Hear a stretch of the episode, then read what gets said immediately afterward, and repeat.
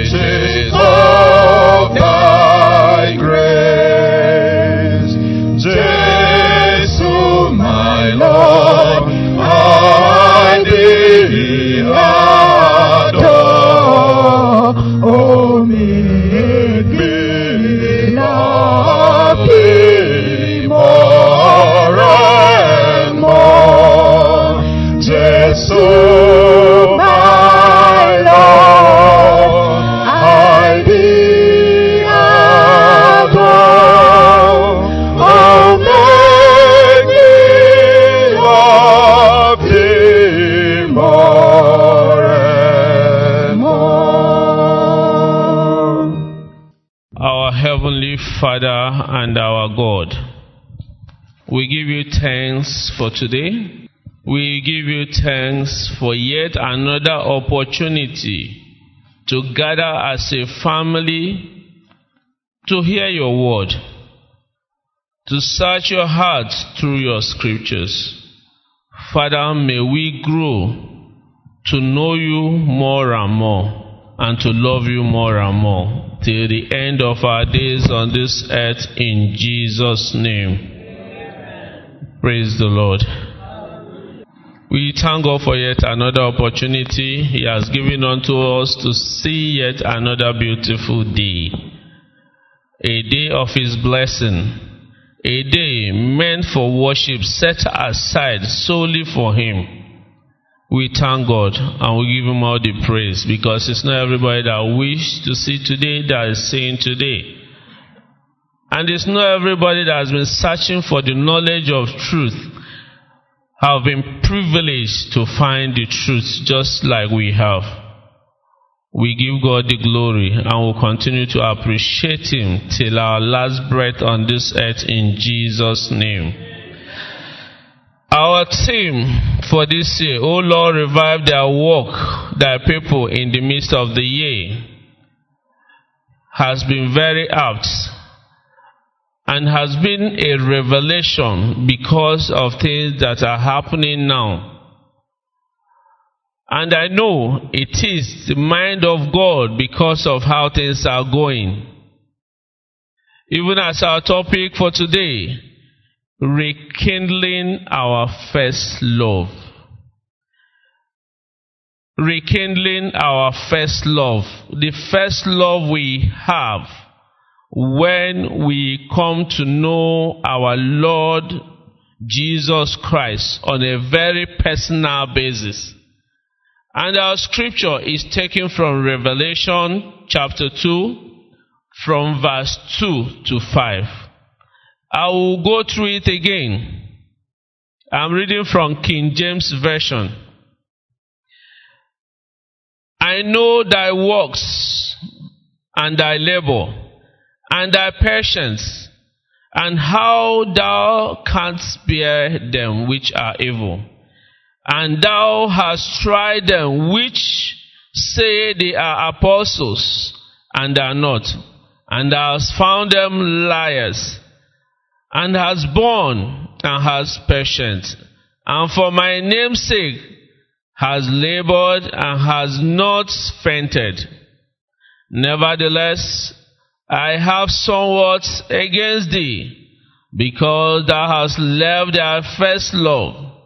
Remember therefore from whence thou hast fallen, and repent, and do the first work, or else I will come unto thee quickly, and will remove thy candlestick out of his place, except thou repent.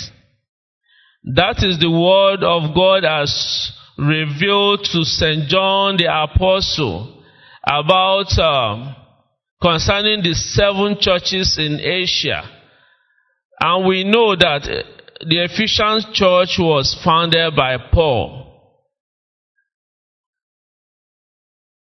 And when the gospel came to Ephesus, there were some resistance, but when they accepted the gospel, they accepted it wholeheartedly. And when you hear the admonitions of God there, telling them that He know their works, and translation will say, I know your deed, your labor, your hard work, and your patience and how you've not condoned evil in any way. Even false apostles that have come to claim to be who they are not, they were able to have the discerning spirit to discern that these people are fake because there are certain criteria, there are certain characteristics that are laid down for them by the apostle Paul and by the gospel. Because Apostle Paul took them into nitty gritty of the gospel. So we are talking about people that have knowledge of the word of God. And again, he commended them how they bear and how they've been patient for the name of God they've labored, for the name of Christ. And they've not fainted. Some translation will say they've not grown weary. Meaning that they've not, they are not yet tired for the cause of the gospel. And then when I was going through this, I said, then what again is remaining? That if you put this thing in balance, most of the new churches, churches of 21st century, that I don't even know when this, what, even if these things can be said of them.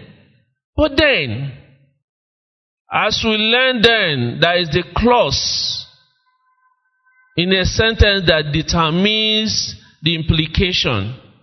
Whenever you hear everything I hear, therefore, nevertheless, but, Igbo people will say there is comma there, no comma. And the Spirit of God was saying, but nevertheless, I have somewhat against thee. I have something against thee that will kind of rubbish all that you have done so far. One bad thing that will make your patience, your labor, not to count for you. That one thing will condemn everything that you have done. They have fallen. Meaning that they've attained a certain height in spiritual things, in things of God. They have fallen and they need to repent. Because of what? They have left their first love. It's a bit challenging to really understand people that are doing all these things. How then do you say that they have forgotten their first love? But we know we have a God that knows all our work. He knows everything. You cannot hide anything from Him. He sees in the spirit. He sees physically. Meaning that this church, they have become religious. They are following liturgies and doctrine. But the fire needed is no more there. They are living just like many Christians of these days are living. Do not steal. You come to church. You dress well. But then the fervency of love and worship for God is gone. And our Lord Jesus Christ was telling John that they need to repent and do the first work. He wanted them to be restated in the state of grace which they were before, or else he will come quickly. Meaning that he will come when they least expected. And that was what Christ was telling all the seven churches especially the six of them that has one issue or the other, that he will come quickly, coming quickly here is coming when they are relaxed, when they did not expect him, when they are not expecting him. He will come very quickly and will remove their candle, candlestick out of his place, except one condition. They repent. Meaning that God loves them just like He loves all of us and always give us a second chance. Chance for repentance. Chance to going back to what we used to be to Him. Chance for us to place God where He should appropriately occupy in our life. About whether Christ is coming again or not, there is no debate for that. He amounts to saying that there is no God. And the scripture tells us in um, Psalm 14, verse 1, that is only the fool that say there is no God. Even some other religions that made mention of Christ say that he is coming. But due to their knowledge that is limited, they are not getting the reason why he is coming back. Christ is now not coming as the lamb, but is coming as the lion of tribe of Judah to judge the people. He will come in his glory and his great might.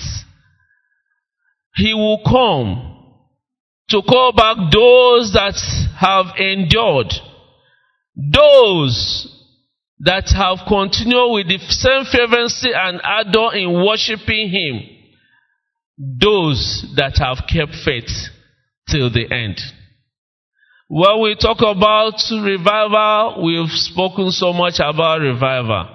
But then it cannot be too much.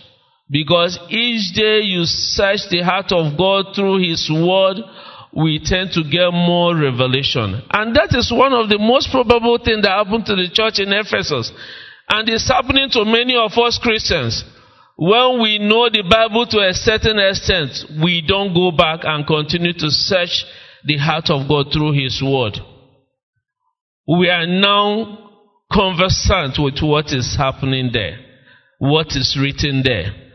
We will just like start gliding and it's a dangerous thing as a Christian to glide because gl- gliding goes with the force of gravity. And we know the force of gravity as downwards. It doesn't push anybody up. It means renewal of life, reawakening, restoration. Meaning what? That there is still life that will be acted upon. That there is still remaining some level of life in medicine, you don't resuscitate a dead person. You resuscitate somebody that is unconscious, somebody that has one respiratory embarrassment or the other, or cardiac arrest. You can, you, and you bring back to life. And that's what the church needs right now.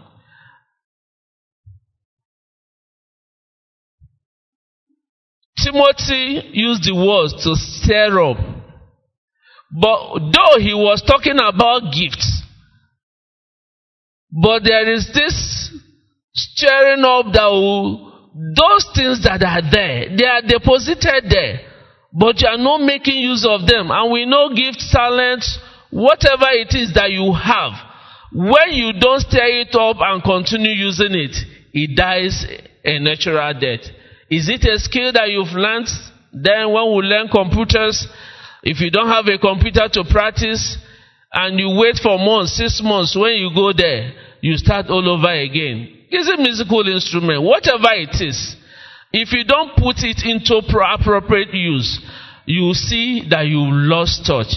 That's in Timothy, 2 Timothy 1, chapter 1, verse 6 to 10. So, but when we talk about rekindling, there is always a connotation of fire. And every child of God must have fire. And that fire must be burning. In the olden days, it was in the temple where the priest has to intercede for you on every matter. But now that Jesus Christ have come and the veil has been torn and every child of God is now a priest.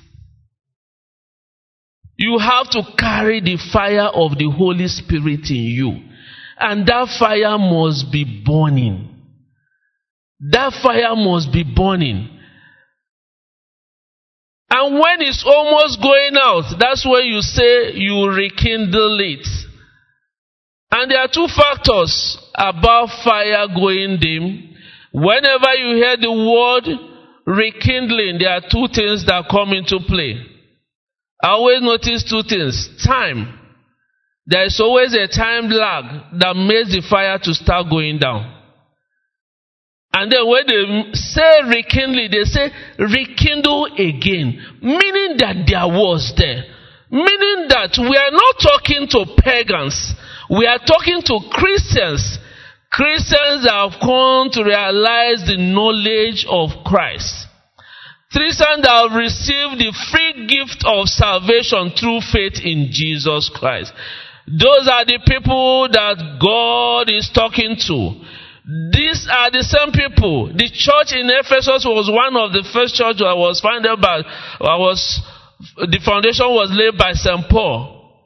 And there are a lot of wonderful testimonies about them when you go through Ephesians 1 and 2 and even Acts of Apostles and even here when we read that.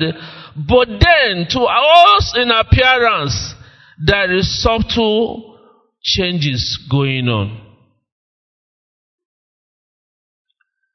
There are subtle changes going on that to man, they may appear that they are on course. When we meet God face to face, may He never say nevertheless to us in Jesus' name. So this is another time that God is calling on to us.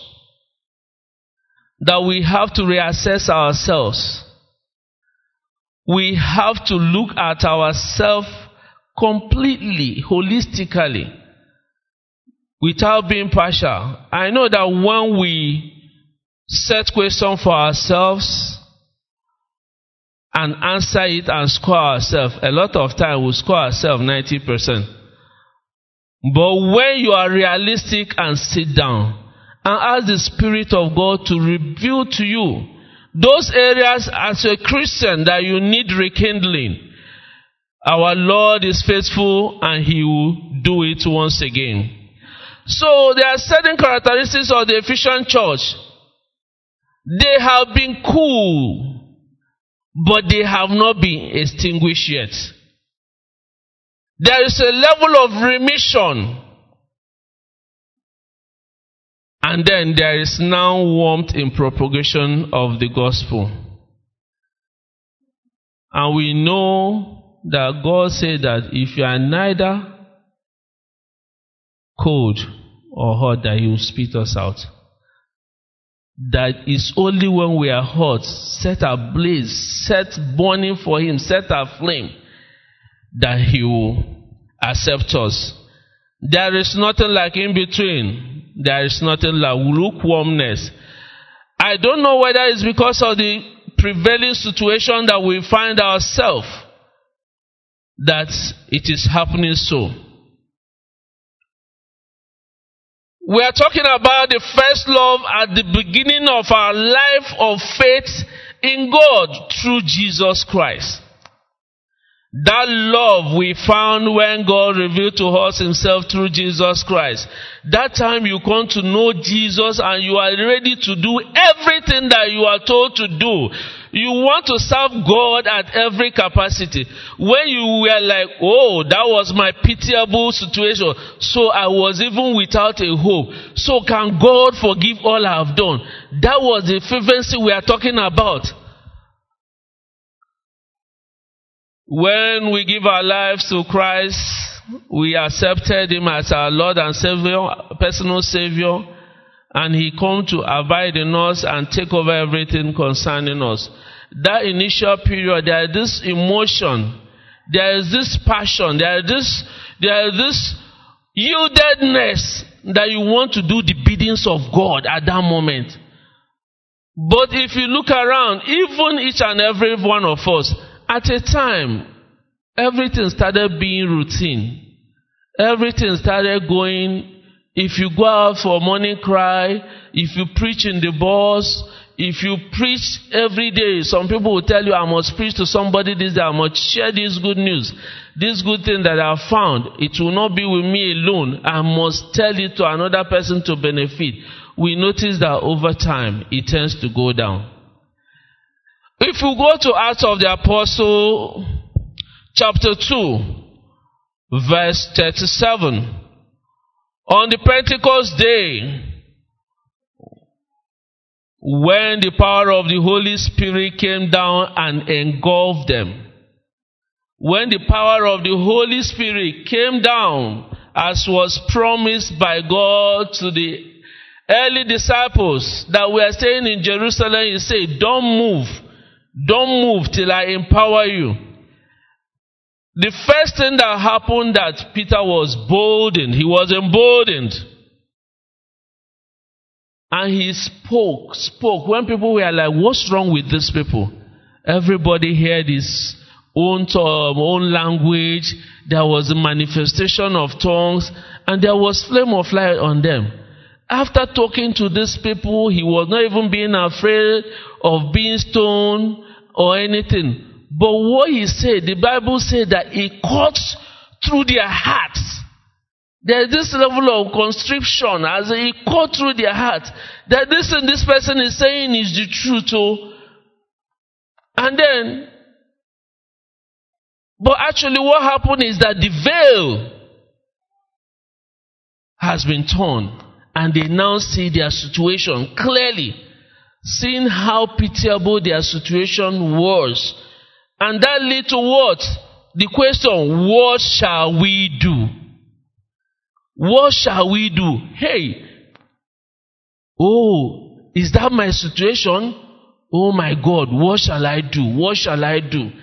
And we notice in the Bible, especially as of Apostles, so many instances when God manifests Himself, is it the jailer? Name it. When they just get to know the truth, they always ask, What shall we do? What prevents you from baptizing me? And the church noticed, witnessed a very rapid growth. 3,000 people were added to the 120 people that were before just in one day. And the word of God grew. And this gave birth to the first century church. The church that we should emulate. The church that set the pace for us. Yes, Christ came to show the way to tell us that this is doable as a human being. Suffer the same challenge that will pass through, pass through the same environment, have the same physical challenges that we have, was hungry, was beaten, name it, showing that this is doable. But then, as a church, it was the first century church after the Pentecost. And there are certain characteristics that they exhibited. When we read from Acts 2 41 to 47, and I read, Then they that gladly received his word were baptized, being initiated, and the same day they were added unto them about 3,000 souls. And they continued steadfastly in the apostles' doctrine and fellowship, and in the breaking of bread and in prayer. And fear came upon every soul, and many wonders and signs were done by the apostles. And all that believed were together and had all things in common. And sold their possessions and goods, and parted them to all men as every man had need. And they continuing daily with one accord in the temple and breaking bread from house to house, did uh, eat their meat with gladness and singleness of heart praising God and having favor with all the people. And the Lord added to the church daily such as should be saved. That's the essence of the whole thing. Such as will be saved. Is the current church exhibiting all this? Because if we can emulate the first church, the first century church, there will be growth on daily basis, souls will be saved. There's no two ways about that. Signs and wonders will abound. there will not be dearth of signs and wonders. That one, there's, it comes naturally when the word is being shared. Signs and wonders follow. The first century church retained a strong and added affection for God and love for Christ. They were constantly praising God on daily basis. The zeal and fervor, there is hunger, there was ardor for things of God.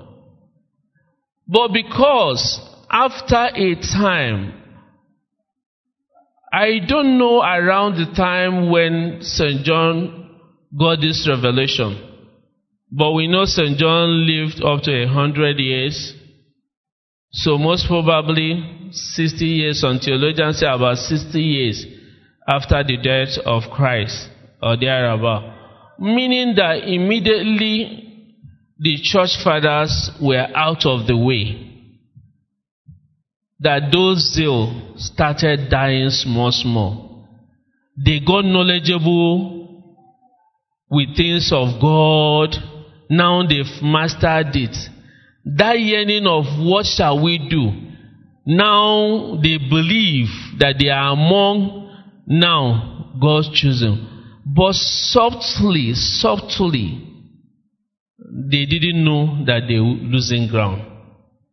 The church became religious because we're into religiosity. We're into doctrines of religions, our church and denomination, and not really Christ again. And when, as a Christian, you grow and attend a plateau, sometimes the excitement of the salvation that you've obtained may not be there again. It tends to die down. We get used to what we are seeing.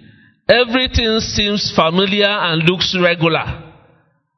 Sometimes, even family altar, prayer becomes routine. Father, thank you for another beautiful day. But we wouldn't even know that repeating that same prayer means so much to God. Many of us, we rush off to work and ask the family to pray. Or we pray when we are driving on the steering. But in Hebrews 6, 10 to 12, there is something the scripture told us there. He said what? For God is not unrighteous to forget your work and labor of love, which you have shown towards his name, in that you have ministered to send and do minister. And we desire that every one of you do show the same diligence to the full assurance of hope unto the end, not halfway. That ye be not slothful, that's lazy, but followers of them who through faith and patience inherit the promise. It was, it, the, the scripture made it very clear. The word that struck me there was the word diligence. Diligence has passion. It has fervor. It doesn't, it, it doesn't come up and down. Diligence are exhibited on daily basis. And diligence is upward direction. Diligence, you need energy to be diligent. You have to keep up. Sp- firing it. You don't become diligent and all of a sudden you go cold. Any day you are not diligent, the Bible written there, you become slothful. From these two scriptures, opposite of diligence is slothfulness. Slothfulness means laziness, taking things at your pace, not taking cognizance of the necessity or requirement of God. Because of what some people will tell you, what's new? I asked somebody that called me, ah, you did not go to church, you are supposed to be church now. He said, ah, that's abroad. That's in America. They're going to church. It's only old elderly people that go to church. What am I going to church for? electricity, life, everything. So I'll pray in my house that I'm not into church again. I go to church once in a while. The church has gotten to the, into the life of orthodoxy. We are getting too orthodox. Repeating the same thing over time, that it has lost its touch in our life. If you come to service, you can predict how it's going to be Holy Communion service, midweek service, whatever it is. There is taking a pattern, the pattern of routine that makes us to lose that touch. That sensitivity in us dies. The church has lost its focus. Christians have lost their focus. I use the word Martha syndrome. Martha, the sister of Mary, friends of Jesus Christ in Bethany. Luke 10, 38, 42. All of us we know the story. Be encumbered with things that are not trivial.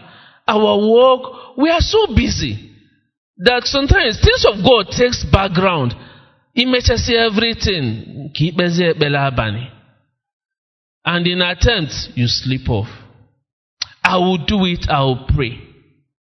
When you wake up sometimes, instead of starting your day with prayers, you do other things. Then when you are rushing off, you do this express digital prayer that takes about five minutes or thereabout. When Mary was querying, when Martha was querying Jesus about her sister, and Jesus told her that she has chosen that one that is good, which will not be taken away from her. That's the word of God.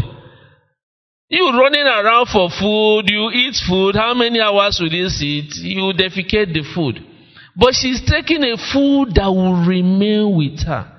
And that's what God wants us, things concerning Him. We should, we should I don't, the word covet seem not to be a positive word, but when it comes to things of God, covet it. Yes, covet it. Meaning, become Oliver Twist. Don't get enough of it. You should covet it. The word of God, you should covet it. Because you cannot have enough. Right now, we are so busy. But look at coronavirus. We are in lockdown. People are now forced to sit down.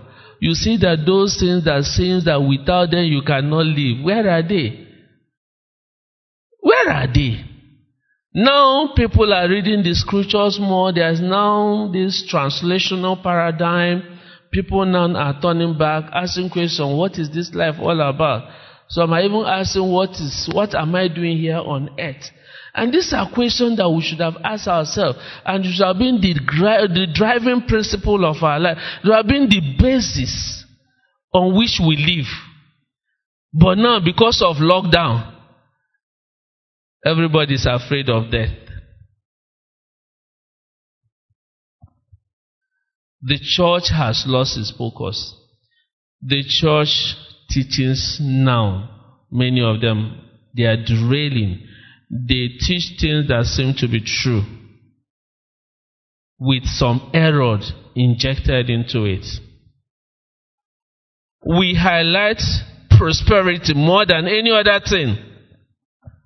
Prosperity, watering holiness, righteousness, chastity, fidelity, faithfulness. All those things now have gotten into the background.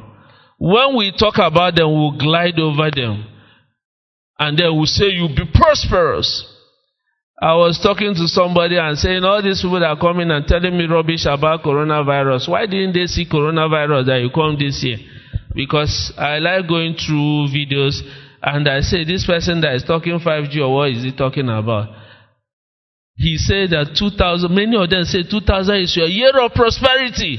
2020 is your year of this thing. And now when something has happened, you are coming to tell, why should I believe you? If you want me to believe you, there's somebody called John Lake in the time of the bubonic flu, Spanish flu. He went, people were running, he would touch, in Jesus' name be healed, and people receive healing. Let them do that. When they do it, I will know that God spoke to them. But if not that, my faith is more than many of them. Because of what they are talking where God has not asked them to talk. And some of them must you talk.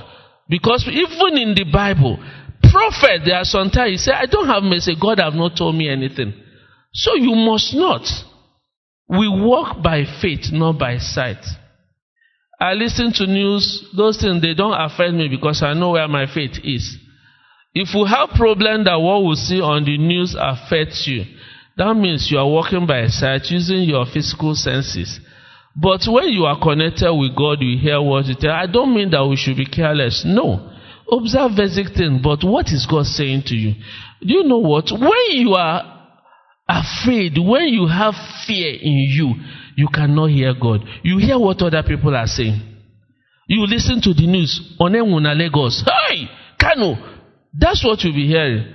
And God cannot communicate to you in that instance. Never. Because there's already another spirit that is habiting you.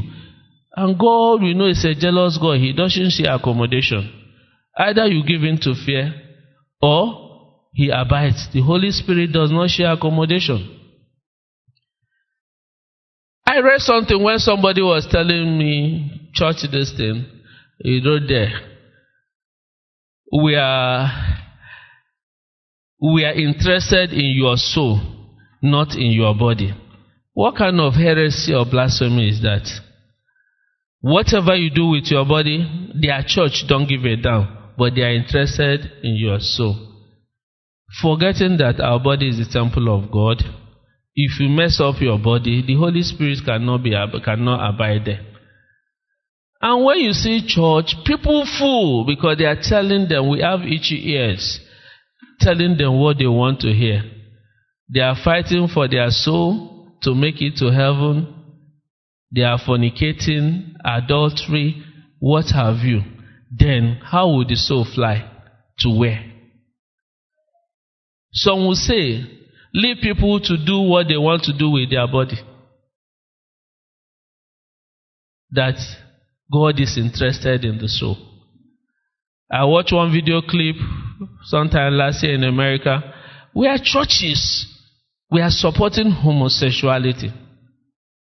Yes, churches. I saw one of them, not something Baptist church.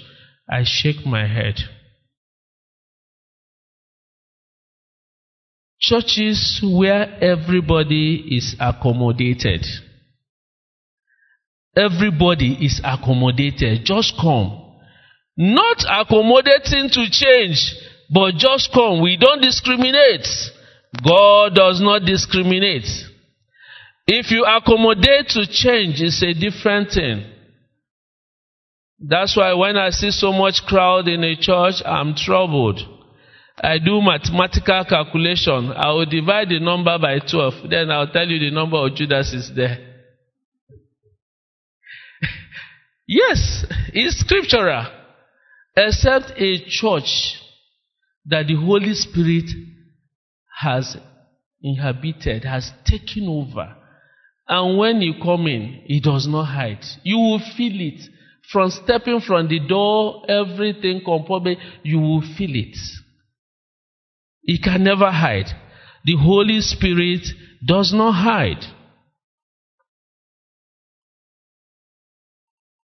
Let's go to Philippians, first chapter, verse 9 to 11. The scripture says, And this I pray that your love may abound yet more and more in knowledge and in all judgment, that you may approve things that are excellent. Things that are excellent, those are the things that we should approve that ye may be sincere and without offense in the day of Christ, being filled with the fruit of righteousness, which are by, which are by Jesus Christ, unto the glory and praise of God. Things that don't give honor and glory unto God. Things that are unrighteous should not be found in the church. That's the truth. Things that are excellent. St. Paul was very clear about that. So, meaning what? The church bring people in to change them. To know what Jesus Christ has done for them and not being afraid you should tell them something that will get them upset. No, we are not doing the word of God. The church has gotten to the level to when sins are sin, when some people commit them. So now criteria of sin is who committed it. And not that sin is sin, what is wrong is wrong, irrespective of who's involved. Some things are done by a Christian who shape our mouth because the person involved may occupy a high place or a big name. He cannot be reprimanded. When certain people do things that they should be called to order, some will say, Do not judge. Yes, we are not judging people because when you judge somebody, you condemn. But when you judge a character, you condemn the character but not the person. So what we are calling that somewhere in John, he said, judge in righteousness. Judge having righteousness as your basis and not the person. Because somebody that has done something that is not right with God will still change. But when somebody is condemned, the person is already condemned. But when you condemn an act, it's the act that we condemn. So that doesn't mean we'll see certain things and we say, God said I will not judge. There are criteria for doing that. We'll call the person and tell him this is what the, uh, the scripture says. But we have to do that in love. Because sometimes when you use this holier than thou attitude, it even makes the situation worse. Instead of the normal correcting that it will bring, correction that it will bring, it brings another thing altogether. We shall not in any way deceive ourselves about what is excellent or not. In 1 Corinthians 6 9 to 11, the scripture says, "You know ye not that the unrighteous shall not inherit the kingdom of God. Be not deceived, neither fornicators, nor idolaters, nor idolatr- adulterers, nor effeminate, nor abusers of themselves with mankind, nor thieves, nor covetous, nor drunkards, nor revilers, nor extortioners shall inherit the kingdom of God. And such were some of you, but you are washed, but you are sanctified. But you are justified in the name of Lord Jesus Christ by the Spirit of our God. Meaning, those are former states Yes, we are now a new creature in Jesus Christ. But that does not mean that those acts are right. So when we see anybody involved in those acts, we should call him and tell him, brother, sister, this is wrong. In any way you see it, it is wrong. The church are made up of individuals. The church is not a building. The church are people. Christ founded the church. He established people. He started with his 12 and went beyond that. That's how he established church. The Bible did not tell us that church Christ built any structure, physical structure, but he built structure in people. So when we are thinking of church, let's not exonerate ourselves and be thinking of one church or the other. We are the church. We are the church. This time, it's a time for us to go back, have what we call sober reflection. Luckily or unluckily, the situation, the plague has given people another chance not to be too busy, to sit down, to really go through the scripture and ask God, what do you want me to do? What do you want me to do? And we know this may be the sign of the heralding of the end time.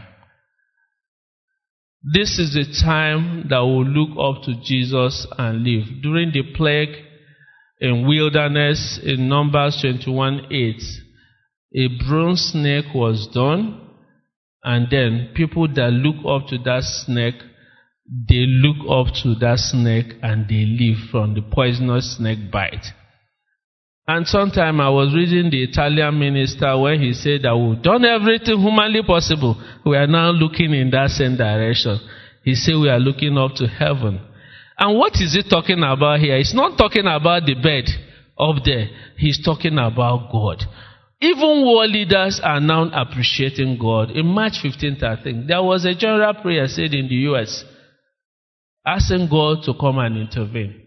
Other nations are now coming back to the drawing board, appreciating the, the, the supremacy of God, where our own human understanding seems to be failing us. So, as Christians that have tested this God, that have known the truth, it's another time for us to start rekindling our faith and start seeking where is it that God will tell us but? Where is it that God will tell us nevertheless? In the same Revelation 2 5, remember therefore from where thou hast fallen. We should remember what we used to be. And he said, We'll repent and do the first work, or else I will come unto the unknowing leaders quickly and will remove the candlestick out of his place, except where, where you repent. Use repentance two times there. There is this song we used to sing our children, Jesus na-abịa ọsọsọ, jidesie ihe nwere ike, ekwekwala ka onye ọbụla nara gị okpueze gị. So it's the same thing that is being said here. Because of what? If you are removed, another person replaces it. Yes, if you are if your candlestick which represents you, which represents your burning, is not there again, it will be replaced, meaning that you are lost you your eternal, your eternal promise. That you have lost it and have lost it forever. And there is this question we need to ask ourselves in everything.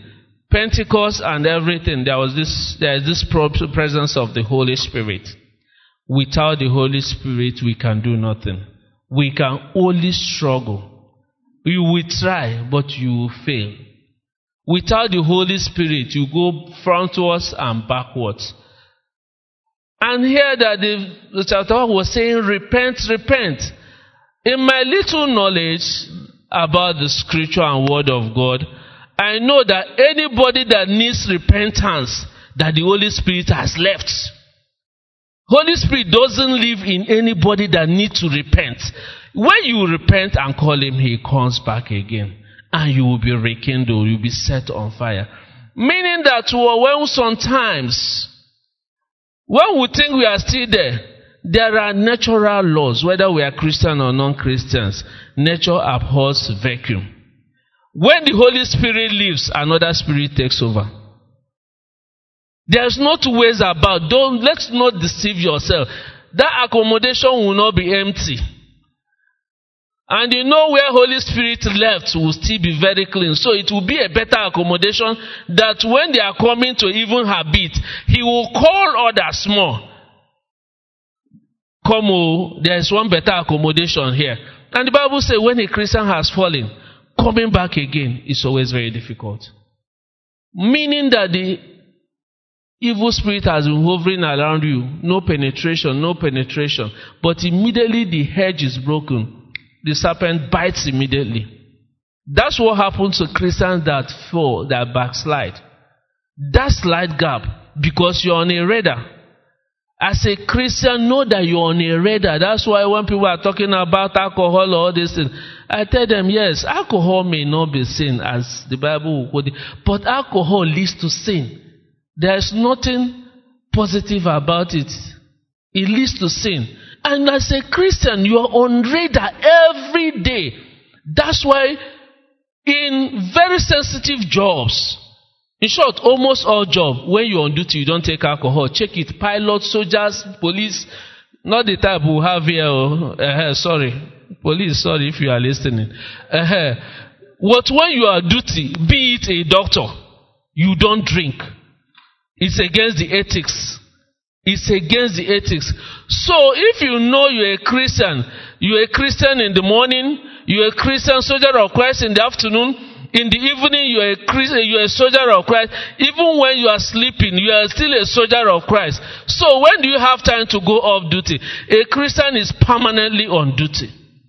You are permanently on duty. So that's why when you say you become a Christian, you've conscribed into the army of Christ. Because now you're a Christ representative. So there is no need for that. Because one moment of sleep, you sleep, will bring you down forever. Because of what? You are under a radar. Somebody is waiting for you to sleep. Yes. he will say he goes to and fro looking for who to devour. Who are the people he is looking for? Not his converts. He knows his people, they don't have problem.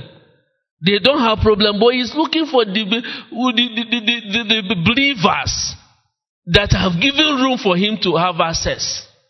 So if we have this consciousness in us, then we should not live like just any other person. We live in that consciousness of somebody that is on duty. Somebody that know that somebody is waiting for you to have access and deal with you. And when he wants to deal with you, he will deal with you seriously. Not small dealing.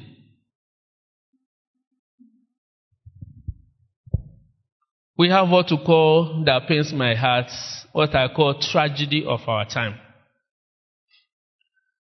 In 2 Timothy 2:19, the Bible made us to know that our God knows who is his and what let everyone that names the name of Christ should depart from iniquity. It's going to be tragedy because on the last day you make people believe but God knows his own and you cannot deceive God. That's why a lot of Christians will not make it. That's the simple truth. We name the name of Christ, but we have not departed for iniquity. You see a Christian, a businessman, you say something, or sigarapunka and business. Meaning what? That Christ have not covered that aspect of his life. He run this one with the standard of the world, secular standard and not standard of God, standard of Christ standard. And many of us have that. Some part of our life have not been inhabited by the Holy Spirit. We go to church, just like the Ephesian church, do a lot of things. But then, one or two little foxes, one or two areas are still lacking.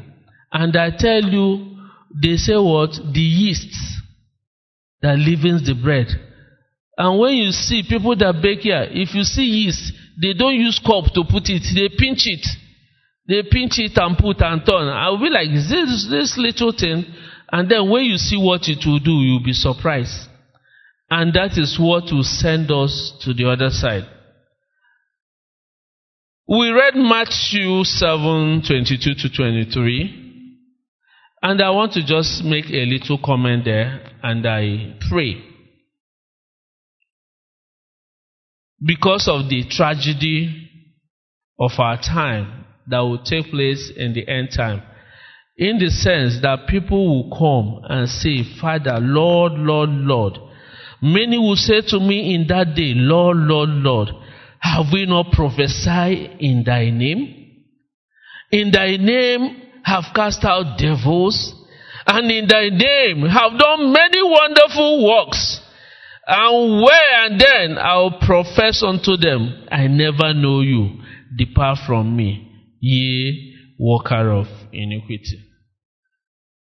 You say in Jesus' name, God honors his name, and something will be happening. But you don't know you don't belong, that you are no more there. God is honoring his name just for his name's sake. You will even know that you've been delisted since you are living in what I call illusion. You are living in a state of self denial. One Igbo song said, Ubosi ikpe, Ubosi ikpe ga-adịkwa egwu nwanne m, Ubosi ikpe, you know, my song. My wife said I should stop singing that. Sometimes when I sing, it seems that somebody died. But I know one thing, and I'm very sure God sees my heart of singing and know what you are hearing. And what matters to God is my main concern. What any other person hears, I don't know what to say, but God hears my singing and knows the height of the praise. So, he said that the judgment day will be, as in, what is dikwegu in English? It will be terrible. It will be terrible because there will be commotion. Jinjin pastors, people that this one, this one, this one. That day, people will see where many of them are going to end up. But people that serve God with true hearts, unadulterated, that are diligent to the calling of God, these are the people that will make it to heaven. So at this time, we need to desire and hunger for the Holy Spirit. You can't be a Christian without habitation of the Holy Spirit, my brethren. We have to hunger and desire for the Holy Spirit. Unless we repent, we will likewise perish. By the work of flesh, no man shall prevail. In Luke 13, 3, 2 is there written. And Revelation 1 7 said what? We should not deceive ourselves that Christ is coming. Christ is coming. Let it not be like in the parable in Matthew chapter, chapter 24. The wicked servant that the master left and he waited, waited, waited and the master wasn't coming, and he started doing horrible things. And that was when the master came back. Jesus is coming soon. It's not your business how soon, but your own is that whenever he comes, you, your fire will be burning. Your light will be on. It will be burning for Christ. You should be doing his things. You'll be doing the work of the master. Let us pray.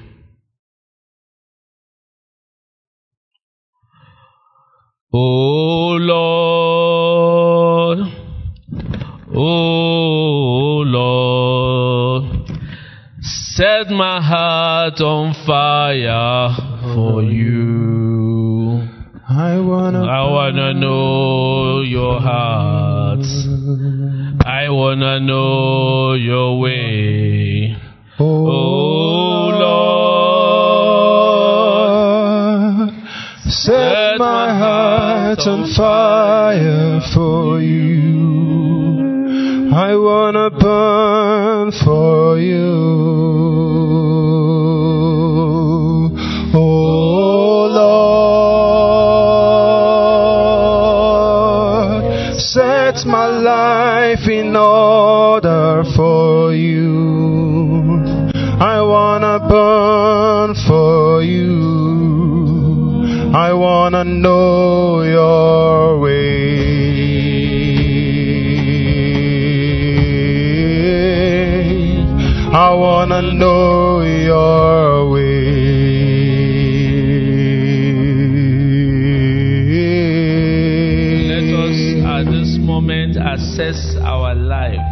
Us assess our life. The scripture is telling us repent, repent, repent, repent.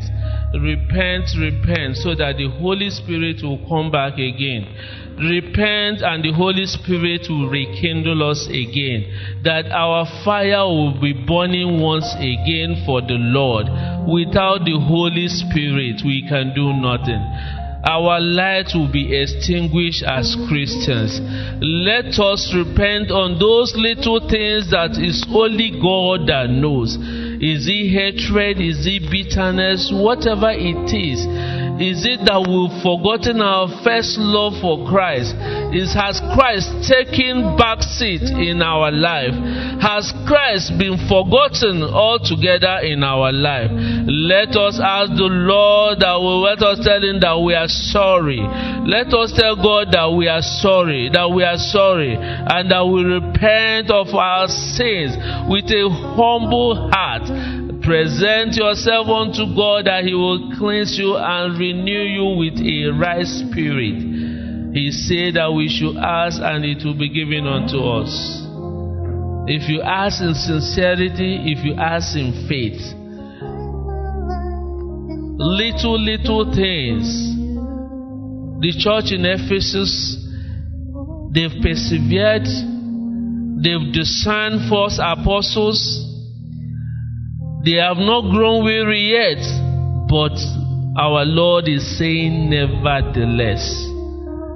That thing that will make our God to tell you, nevertheless, at this moment, present it with God. Even at this time that the Lord, the world is under a siege, siege of a virus. This is the time to call upon God. This is the time for us to remain clean and rapturable without blemish. This is the time to return to our first love. Anything that will take away your testimony from you, anything that will take away your testimony from you, present it unto the Lord and say, Father, I'm sorry that you should renew a right spirit within me Send your Holy Spirit once again to take control, to direct, to teach. If perchance you are listening to this word of God and you've not come to have a personal relationship with God, your question should be just as on the Pentecost day what shall I do? What shall I do? And we thank God for His graciousness because He's made a way for every creature, every human being that He created in His likeness. What shall I do should be your question. Jesus is coming soon. And He that said that He will come will surely come. Because He cannot lie and He does not lie.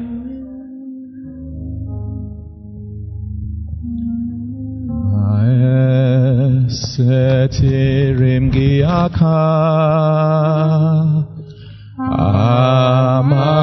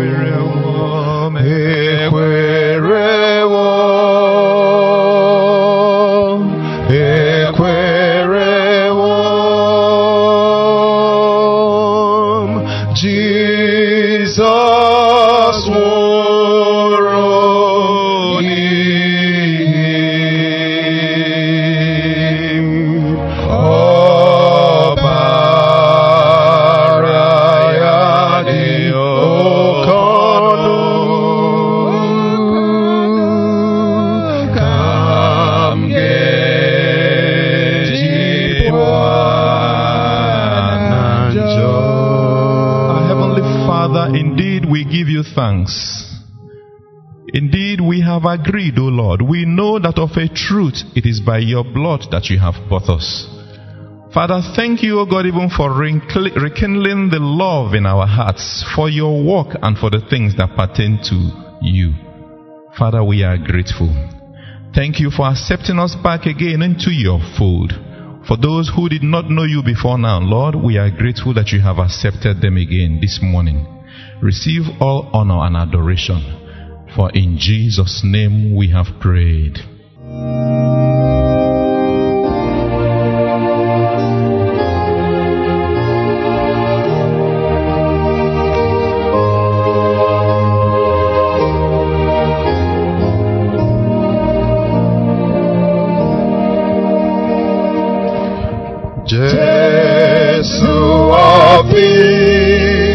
Sọ́bí